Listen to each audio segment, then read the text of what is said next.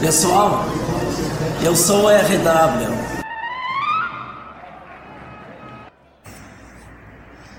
O blog publicou no, em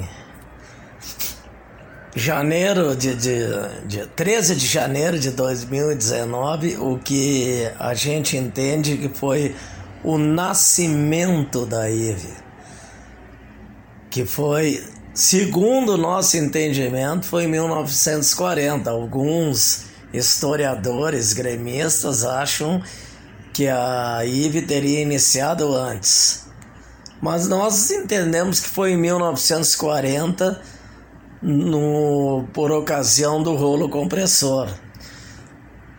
Mostramos que em 1940 o, o Inter coloca, faz uma festa do título daquele ano e pela primeira vez no Rio Grande do Sul um time tem a fotografia com a faixa de campeão e aí ele fez um carnaval em cima disso, como se fosse um fato inédito.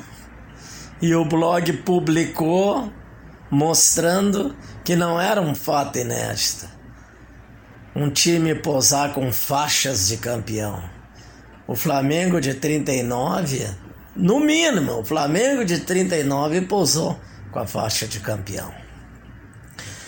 Isso é o modus operandi da IVE, de, de, a arte de copiar e a arte de maquiar, né? O rolo compressor, eu cresci ouvindo que o rolo compressor era uma expressão do internacional, originada pela internacional. Quem criou o rolo compressor, a denominação de rolo compressor, foi a imprensa que chamava de rolo compressor principalmente os mandarins na, na, na, nos anos 70 reforçavam essa história do ineditismo do nome rolo compressor, como se fosse aquilo uma genialidade vermelha.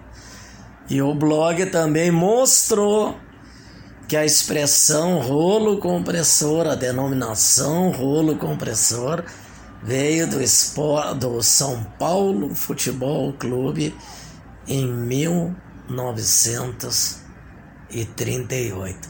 Nenhuma novidade na arte de copiar. Você acabou de ouvir o podcast Corneta do RW com Ricardo Wortmann.